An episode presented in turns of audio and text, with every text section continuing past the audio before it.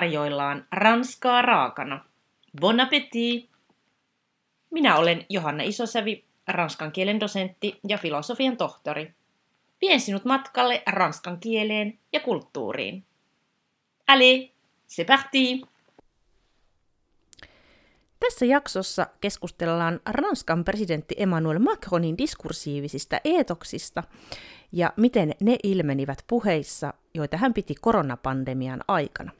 Vieraanani on aiheesta ranskan kielen maisterin tutkielman Helsingin yliopistoon tehnyt Krista Leipivaara, ja Krista saattaa olla kuuntelijoille tuttu jo joitakin jaksoja sitten, kun Krista kävi kertomasta Ranskan opiskelussa eh, Helsingin yliopistossa. Lämpimästi tervetuloa Ranskan raakana podcastin vieraaksi Krista Leipivaara. Kiitos paljon kutsusta.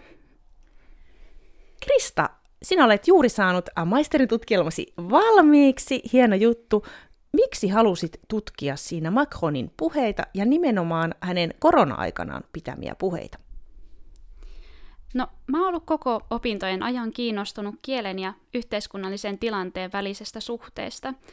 Ja erityisesti tällaiset merkittävät tilanteet, kuten koronapandemia, on varsinkin aina kiinnostanut mua tosi paljon, ja nimenomaan se, miten ne tilanteet näkyy kielen käytössä. Ja vuonna 2020, eli silloin kun koronapandemia alkoi, niin aloin työstämään kanditutkielmaa, ja silloinhan korona oli erittäin ajankohtainen aihe. Ja olin opiskellut Ranskan ohella myös politiikan opintoja, joten aiheeksi sitten valikoi makro, valikoitui Macronin puheet korona-aikana. Ja tykkäsin kuitenkin kanditutkielmasta niin paljon ja aihe oli mielestäni erittäin mielenkiintoinen, niin halusin sitten ehdottomasti jatkaa samalla aiheella maisterin tutkielmassa, mutta tietysti hieman erilaisella näkökulmalla sitten. Ja kanditutkielmassa tutkin Macronin käyttämiä argumenttityyppejä, kun hän perusteli koronatoimenpiteitä, mutta huomasin jo kanditutkielmaa tehdessä, että tässähän on vielä paljon muutakin tutkittavaa. No aivan varmasti on. Mainitsitkin tuossa argumentaation, eli tämä sun tutkielma näistä eetoksista liittyy läheisesti argumentaation ja retoriikkaan. Mitä niillä tarkoitetaan ja millainen yhteys niillä on poliittisiin puheisiin? Joo, no jos lähdetään ensin liikkeelle argumentaatiosta, Eli suomeksi ja englanniksi, kun puhutaan argumentaatiosta, niin viitataan siihen, että annetaan jollekin väitteelle perusteluita, eli miksi jokin asia on niin kuin se puhujan mielestä on. Mutta sitten ranskaksi, kun puhutaan argumentaatiosta, niin sillä on itse asiassa kaksi määritelmää. Ensiksi voidaan puhua argumentaatiosta samalla tavalla kuin suomeksi ja englanniksi, eli annetaan perusteluita jollekin väitteelle – ja tämä on se näkökulma, joka mulla oli kanditutkielmassa, kun tutkin niitä Macronin argumenttityyppejä koronapandemian aikana. Mutta sitten toinen mahdollinen määritelmä on kuitenkin hieman erilainen, ja sen mukaan argumentaatio voidaan nähdä laajemmin kielellisenä vaikuttamisena, eikä pelkästään perusteluihin pohjautuvana. Eli toisin sanoen kielessä voidaan nähdä useampia tekniikoita, joilla pyritään vaikuttamaan kuulijaan. Ja tällainen määritelmä voidaan sitten yhdistää retoriikkaan, ja erityisesti ranskalainen kielitieteilijä Ruth Amossi näkee argumentaation, joka perustuu tällaiseen laajempaan kielelliseen vaikuttamiseen, niin ikään kuin retoriikan synonyyminä. Eli retoriikalla viitataan juuri tällaiseen kielelliseen vaikuttamiseen, jossa erilaisten kielellisten keinojen tavalla pyritään vakuuttamaan yleisö jostakin asiasta – ja tässä mun maisterin tutkielmassa halusin ottaa tämän retorisen näkökulman Macronin puheisiin, koska mun mielestä se jotenkin avaa hieman enemmän Macronin argumentaatiota korona-aikana, jota tutkin jo silloin kanditutkielmassa. Mutta nämä argumentaation ja retoriikan käsitteet on ylipäänsä tosi tärkeitä poliittisissa puheissa, koska ne puheet rakentuu lähes aina, tietysti enemmän tai vähemmän, niin vakuuttamiseen – Eli poliittisissa puheissa yritetään saada yleisö näkemään jokin asia tietyllä tavalla ja lopulta myös toimimaan tietyllä tavalla. Ja kaikkeen tähän poliitikot käyttää lukuisia erilaisia kielellisiä keinoja. Et itse näenkin ihan selkeästi, että poliitikot ei tukeudu pelkästään perusteluiden antamiseen, vaan vakuuttamisen keinoja on monenlaisia. Tosi mielenkiintoinen tuo ero, ero että et Ranskassa on, on kaksi määritelmää tälle argumentaatiolle. No, maisterin tutkielmassasi tarkastelit diskursiivisia eetoksia. Ja tämä eetoksen käsitehän ei ole ihan yksinkertainen eikä helppo, ei, ei ymmärtää eikä, eikä varsinkaan tutkia. Niin tota, mistä on oikein kyse, että mitä nämä eetokset ovat ja miksi niiden tutkiminen on tärkeää? Joo, no Eetoksen käsite ei todellakaan ole niin yksiselitteinen. Olikin kyllä ihan mukava haaste tutkia sitä Macronin puheissa. Mutta eetos tulee kuitenkin retoriikasta, ja se on yksi kolmesta tekijästä, jotka Aristoteleen mukaan tekevät puheesta vakuuttavan. Et monille on varmaan edes jonkin verran tuttu tämä kolmikko eetos, paatos, logos, jossa logos viittaa järkiperäiseen puheeseen, paatos viittaa tunteisiin vetoamiseen ja eetos, eli se mitä tutkin tässä maisterin tutkielmassa, viittaa siihen, minkälaisen kuvan puhuja luo itsestään yleisölle ollakseen vakuuttava. Eli lyhyesti sanottuna tutkin siis sitä, minkälaisen kuvan Macron luo itsestään koronapandemian aikaisissa puheissa. Ja Eetoksenkin on monta erilaista näkökulmaa, mutta itselläni oli sit fokuksena tällainen poliittinen ja nimenomaan vaikuttamaan pyrkivä eetos, joka rakentuu diskursiivisesti puheessa, eikä esimerkiksi eleiden tai muuten ulkoisen olemuksen perusteella, jotka myös vaikuttaa siihen eetoksen syntymiseen. Mutta tällainen poliittinen eetos, jota tutkin, niin se voidaan jakaa kahteen eri eetokseen. Eli ensinnäkin uskottavuuden eetokseen, eli miten näyttäytyä uskottavalta yleisön edessä, ja toiseksi identifioitumisen eetokseen, joka koostuu sitten enemmän puhujan henkilökohtaisista ominaisuuksista ja hänen luomastaan suhteesta yleisöön. Ja nämä kaksi eetosta voidaan jakaa sitten vielä yksityiskohtaisempiin eetoksiin, jotka edustaa erilaisia eetostyyppejä. Näitä erilaisia eetostyyppejä mä sitten yritin tunnistaa Macronin puheista. Ja mun mielestä näitä on tärkeää tutkia, sillä ne tuo näkyväksi sen, että miten ehkä tiedostamattakin niin vaikuttamista tehdään kielellisesti eri keinoin ja miten se puhujan itsestään luoma kuva voi oikeasti vaikuttaa siihen, että kuinka hyvin se puhe sitten vaikuttaa yleisöön. Ja toisaalta niin kuin, kuinka monella eri tavalla puhuja luo kuvaa itsestään puhuessaan. Mutta vaikka mä käsittelenkin tässä poliittista diskurssia, niin voihan tämä avata vaikuttamisen keinoja myös niin kuin yleisemmällä tasolla ja antaa tietoa siitä, että miten luoda itsestään vakuuttava kuva erilaisissa puhetilanteissa, että vaikka sitten seuraavassa kokouksessa. Tosi hyvä vinkki ja nyt kaikki korvat hörölle, kun mä haluan kysyä Kristalta, että montako erilaista eetosta sä löysit näistä Macronin puheista, mitkä ne oikein oli, oliko sitten joku kaikkein yleisin ja joku harvinaisin, että minkälaisia eroja esiintyi? Joo, eli kaiken kaikkiaan löysin kuusi erilaista eetostyyppiä. Eli tarkemmin sanottuna löysin kolme uskottavuuden eetokseen kuuluvaa eetosta, joita olivat näin suoraan suomennettuna vakavuuden eetos, eli etos de sérieux, ja hyveellisyyden eetos, eli etos de vertu, ja sitten tällainen ikään kuin pätevyyden eetos, eli etos de compétence. Ja lisäksi löysin kolme identifioitumisen eetokseen liittyvää eetosta, ja näitä olivat puolestaan inhimillisyyden eetos, eli etos d'humanité, ja solidaarisuuden eetos, eli etos de solidarité, ja johtajuuden eetos, eli etos de chef. Ja kaikista näistä kuudesta eetostyypistä kaikista yleisin oli johtajuuden eetos, joka siis tarkoittaa ö, nimensä mukaisesti sitä, ö, miten puhuja, eli tässä tapauksessa Macron, pyrkii luomaan puheessaan itsestään kuvaa johtajana. Eli Macron esimerkiksi toi jatkuvasti esiin sen, että mihin suuntaan koronavastaisessa toiminnassa pitäisi mennä yhteiskunnassa, miten esimerkiksi demokratiaa ja Ranskan arvoja tuli korostaa myös pandemian aikana, ja puhu toisaalta metaforisesti koronan vastaisesta taistelusta niin kuin sotana, mikä loi hänestä kuvan ikään kuin sodanjohtajana.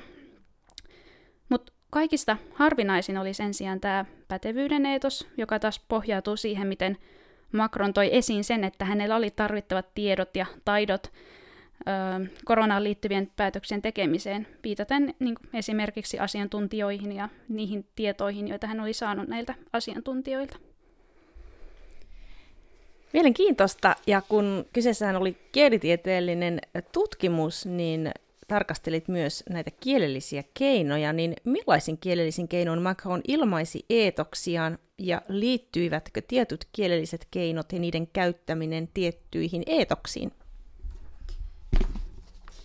Joo, eli kun tutkin näitä eetoksia ja yritin tunnistaa niitä puheista, niin keskityin ensin pronomineihin, eli tutkin minä ja me pronomineja, eli je ja nu pronomineja, ja niiden löytymistä puheista, sillä niiden avulla puhuja tuo ikään kuin itsensä esiin puheissa. Ja tämän lisäksi kiinnitin huomiota te, eli vu-pronominiin, joka viittaa siis siihen, että puhuja puhuu suoraan yleisölle. Pronomien, pronominien lisäksi on kuitenkin sit monia muitakin keinoja, jotka rakentaa eetosta. Ja esimerkiksi tietynlaiset subjektiivisuutta korostavat verbit, adjektiivit, adverbit ja muut kielelliset valinnat, jotka rakentavat kuvaa puhujasta. Esimerkiksi ne sotaan viittaavat metaforat tai sitten tämmöinen nimitys Mes compatriot, eli rakkaat kansalaiset, jota Macron käytti hyvin usein puhutellessaan yleisöä. Mutta kaikissa löytämissäni eetoksissa oli tosi yleisiä nämä minä ja me pronominit, mutta sitten joitakin tiettyjä yhteyksiä löytyi. Et esimerkiksi tällainen nu äh, inclusive, eli inklusiivinen me-pronomini, joka siis viittaa puhujaan että yleisöön, oli selkeästi näkyvissä johtajuuden ja solidaarisuuden eetoksissa. Ja tämä johtuu siitä, että näissä kahdessa eetostyypissä korostuu Macronin suhde yleisöön, eli ranskalaisiin. Ja te-pronomini oli sen sijaan näkyvissä etenkin hyveellisyyden ja johtajuuden eetoksissa. Eli näissä eetoksissa taas se yleisölle puhuminen suoraan oli merkittävää, koska hyveellisyyden eetoksissa korostuu Macronin rehellisyys kansalaisia kohtaan, ja johtajuuden eetoksessa taas tämä johtajuus, jonka avulla Macron pyrkii ohjaamaan kansalaisiaan pandemia-aikana. Ja tutkimuksessa kävi myös ilmi, että erilaiset adjektiivit ja adverbit oli näkyvissä etenkin hyveellisyyden ja inhimillisyyden eetoksissa. Esimerkiksi inhimillisyyden eetoksessa, joka perustuu siihen, että puhuja tuo esiin myötätuntoa ja omia tunteitaan, niin oli löydettävissä esimerkiksi adjektiivi emy, eli liikuttunut, jota Macron käytti puhuessaan koronaan kuolleista. Eli luonnollisesti tällainen myötätunnon ilmaiseminen niin vaatii tunnetiloja kuvaavia adjektiiveja ja adverbeja. No, koronapandemiaan on liittynyt erilaisia vaiheita. Ollaan eletty jo tosi monta aaltoa ja sinunkin tutkimuksessa nämä puheet liittyivät eri aaltoihin. Niin millaisia muutoksia havaitsit Macronin eetoksissa koronapandemian aikana ja mistä nämä muutokset johtuivat? Joo, no ensinnäkin huomasin, että uskottavuuden eetos ja siitä erityisesti vakavuuden ja pätevyyden eetokset niin väheni pandemian edetessä. Ja tämä näkyi ensinnäkin siinä, miten erityisesti pandemian alussa Macron toi paljon esiin ö, toimenpiteitä ja päätöksiä koronavirukseen liittyen korostamalla omaa rooliaan ja käyttämällä paljon etenkin minä-pronominia pandemian alussa. Eli tosi paljon oli nähtävissä tällaisia je décide que, eli minä olen päättänyt, että. Mutta tällainen ei kuitenkaan ollut enää mun mielestä niin näkyvissä vuoden 2021 puheissa, vaikka silloinkin tietysti päätöksiä ja toimenpiteitä tehtiin. Ja vakavuuden eetoksen lisäksi myös pätevyyden eetos väheni, sillä varsinkin pandemian alussa Macron viittasi runsaasti terveysalan asiantuntijoihin ja, ja tämän myötä niin kuin omaan pätevyytensä tehdä koronaan liittyviä päätöksiä, mutta nämä ei sitten enää yhtä yleisiä vuoden 2021 puheissa.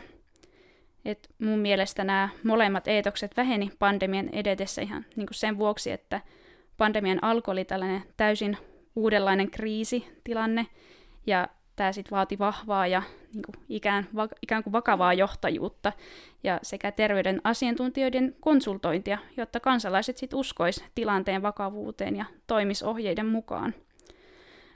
Mutta sitten tämä tilanne kuitenkin kehittyi ja kansalaisetkin varmasti ymmärsivät tilannetta paremmin, mikä sitten varmasti vaikutti myös tähän eetoksen kehittymiseen. Mutta Toisaalta pandemia-aikana solidaarisuuden eetos, eli tällainen yhteisöllisyyden korostaminen ja mehenki, tuli näkyvämmäksi etenkin toisen koronaeristyksen päättymisen jälkeen, minkä voisi katsoa johtuvan siitä, että uusia eristyksiä ei enää asetettu, mutta sen sijaan Macron halusi korostaa sit yhteisöllisyyttä ja jokaisen ranskalaisen roolia koronan vastaisissa toimissa.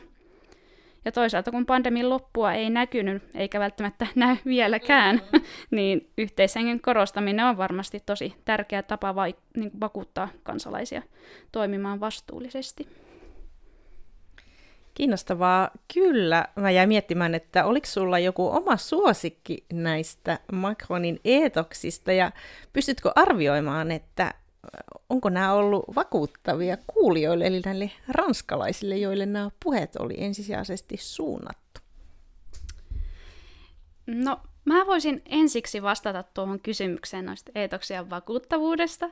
Eli no vaikka kaikkien eetoksien kohdalla se vakuuttavuus onkin yleisön, eli tässä tapauksessa ranskalaisten päätettävissä, niin oman näkemyksen mukaan nämä uskottavuuden eetokset on ehkä niitä kaikista herkimpiä.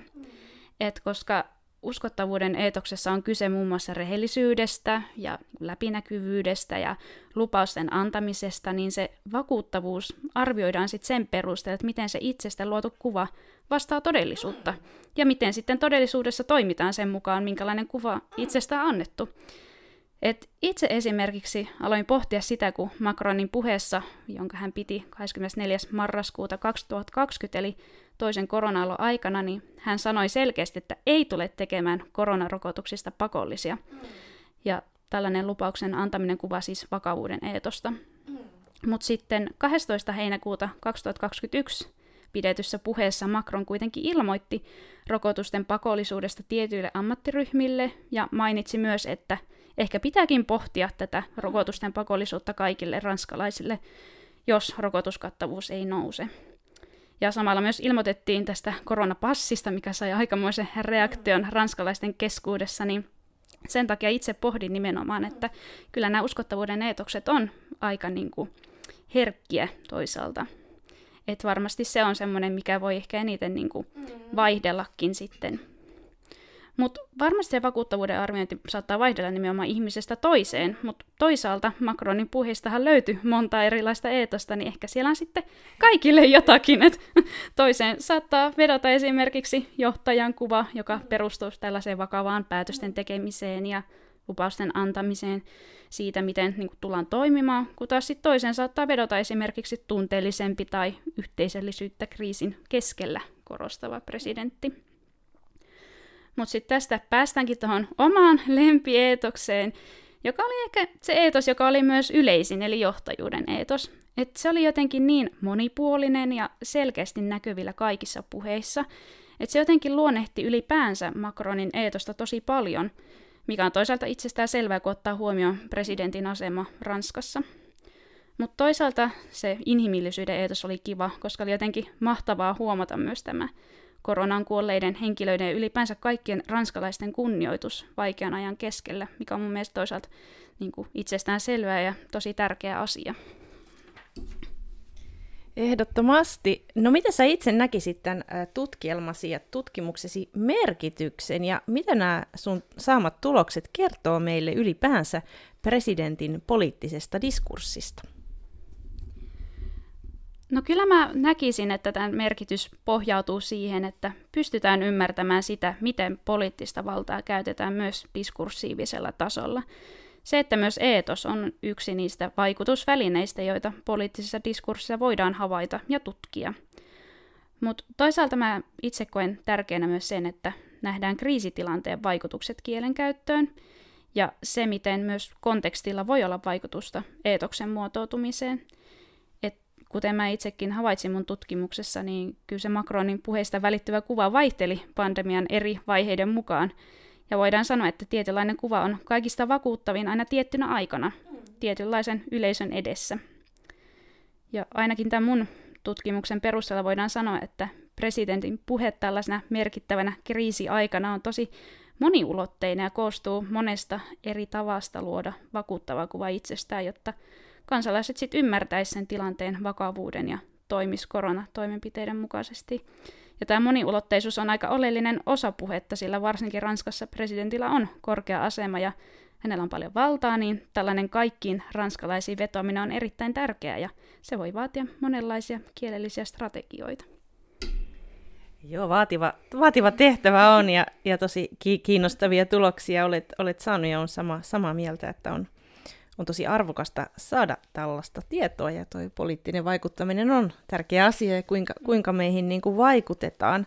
Jos puhutaan lopuksi vähän prosessista, että millainen prosessi tämän maisterin tutkielman tekeminen on ollut ylipäänsä, tuliko matkan varrella vaikka jotain yllätyksiä? No ainakin aika pitkä prosessi. Eli noin vuosi sitten aloin kirjoittamaan maisterin tutkielmaa ja sitä ennen oli jo suunnittelua takana, niin välillä on niin kuin vaikea käsittää sitä, että tässähän oikeasti vierähti vuosi. Mutta mun mielestä maisterin tutkielman tekeminen oli kuitenkin tosi palkitseva ja ehkä se paras asia opiskelussa. Et tuntui siltä, että kaikki se, mitä oli oppinut yliopistossa, niin se niinku kulminoitu tähän työhön ja pääsi lopulta tutkimaan sitä, mikä itseä kiinnostaa kielessä.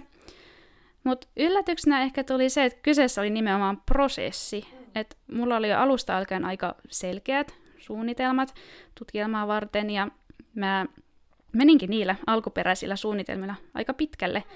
Mutta se kyllä yllätti, että tutkimuksen tekeminen ei olekaan niin suoraviivasta.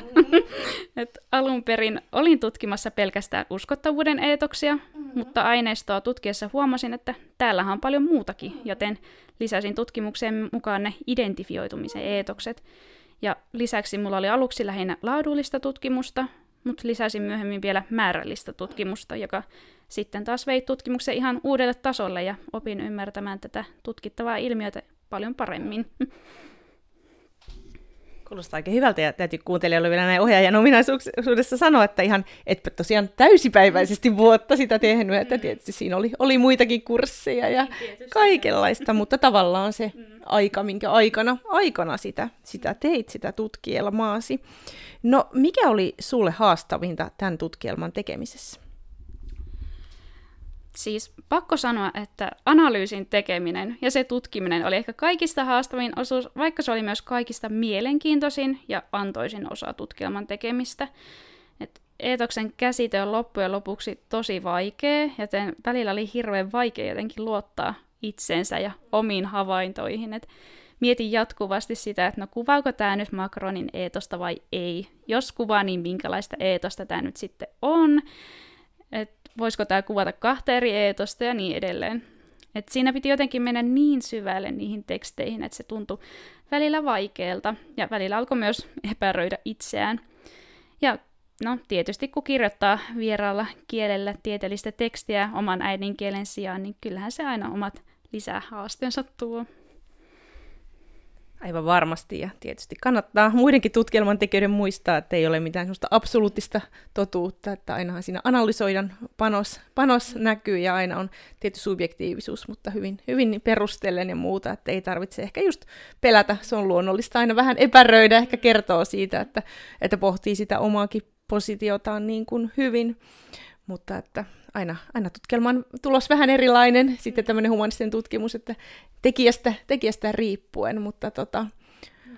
mutta että ihan, ihan, ihan rohkeasti vaan tekemään, ja kyllähän täy, täytyy sanoa myös, että eetokset on tosi haastava mm. aihe, eikä ne aina välttämättä ole niin selvärajaisia, mm. että menisi vaan niin kuin yksi, yksi yhteen.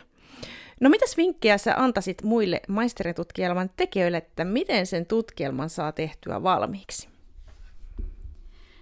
No ensinnäkin niille, jotka vasta suunnittelee tai aloittelee tutkielmaa, niin valitkaa sellainen aihe, joka teitä oikeasti kiinnostaa. Koska silloin, jos on semmoinen aihe, josta haluaa tietää lisää ja mikä tuntuu itsestä mielenkiintoiselta, niin se tutkielman tekeminen ei tunnu niin raskaalta ja silloin on myös enemmän motivaatiota saavuttaa työ loppuun. Mutta sitten ylipäänsä kaikille tutkielman tekijöille painottaisin säännöllisyyttä ja äm, suunnitelmallisuutta, et mulla oli itsellä tapana tehdä viikon lopussa suunnitelmat ja tavoitteet seuraavalle viikolle, ja sitten viikon päästä katoin, että no, mitä se on saanut viikon aikana tehtyä. Ja nimenomaan realistisia tavoitteita ja työstämistä pienissä pätkissä, niin se tutkielma etenee ihan niin kuin itsestään.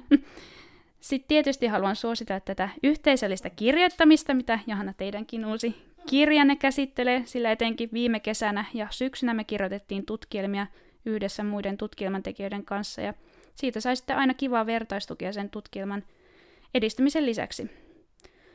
Mutta no, lopuksi vielä se, että kannattaa luottaa itsensä ja kysyä apua, jos kohtaa ongelmia ja jos jää johonkin kohtaan jumiin, niin pienikin irtaantuminen siitä tutkielmasta ja vaikka kävelyllä käyminen kirkastaa sitten mieltä kummasti.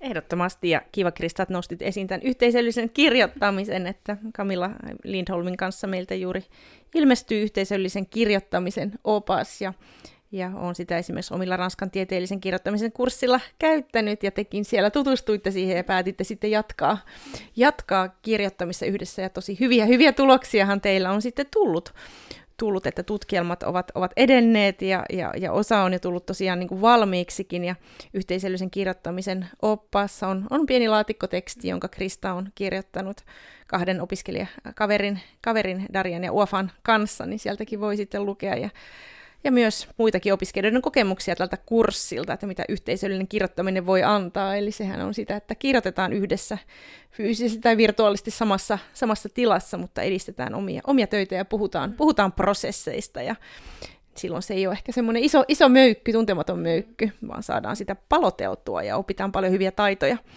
No Krista, mitäs seuraavaksi tapahtuu? Millaisia suunnitelmia sinulla on tutkimuksen parissa?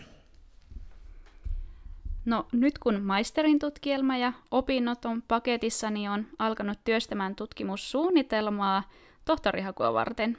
Et mä tykästyin tähän tutkimuksen tekemiseen niin paljon, että tavoitteena olisikin sit päästä kielen tutkimuksen tohtoriohjelmaan Helsingin yliopistoon.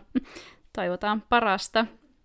Mut seuraavaksi haluaisinkin tutkia vähän eri aihetta, ja suunnitelmissa olisi tutkia Ranskan tasa-arvoista kielen käyttöä, joka on aiheuttanut nyt viime vuosina paljon debattia Ranskassa. Mutta sitten kuitenkin kiinnostaa vielä tällainen poliittinen diskurssi, joten haluaisin tutkia tätä tasa-arvoista kielenkäyttöä nimenomaan poliitikkojen keskuudessa sekä perinteisessä mediassa että somessa ja sitten myös erilaisten julkisten organisaatioiden kontekstissa. Tosi kiva, että jatkat vielä tutkimuksen parissa ja tosi ajankohtainen aihe on tämä tasa-arvoinen kielenkäyttö mitä, mitä tässä yhteistyössä tehdään sitten seuraavaksi. Paljon kiitoksia vierailustasi Ranskaa raakana podcastissa, Krista Leipivaara, ja paljon onnea jatkoon. Yes. Kiitos paljon, Johanna. Voit lukea lisää kielen ja kulttuurin ilmiöistä blogistani johanna.isosavi.com.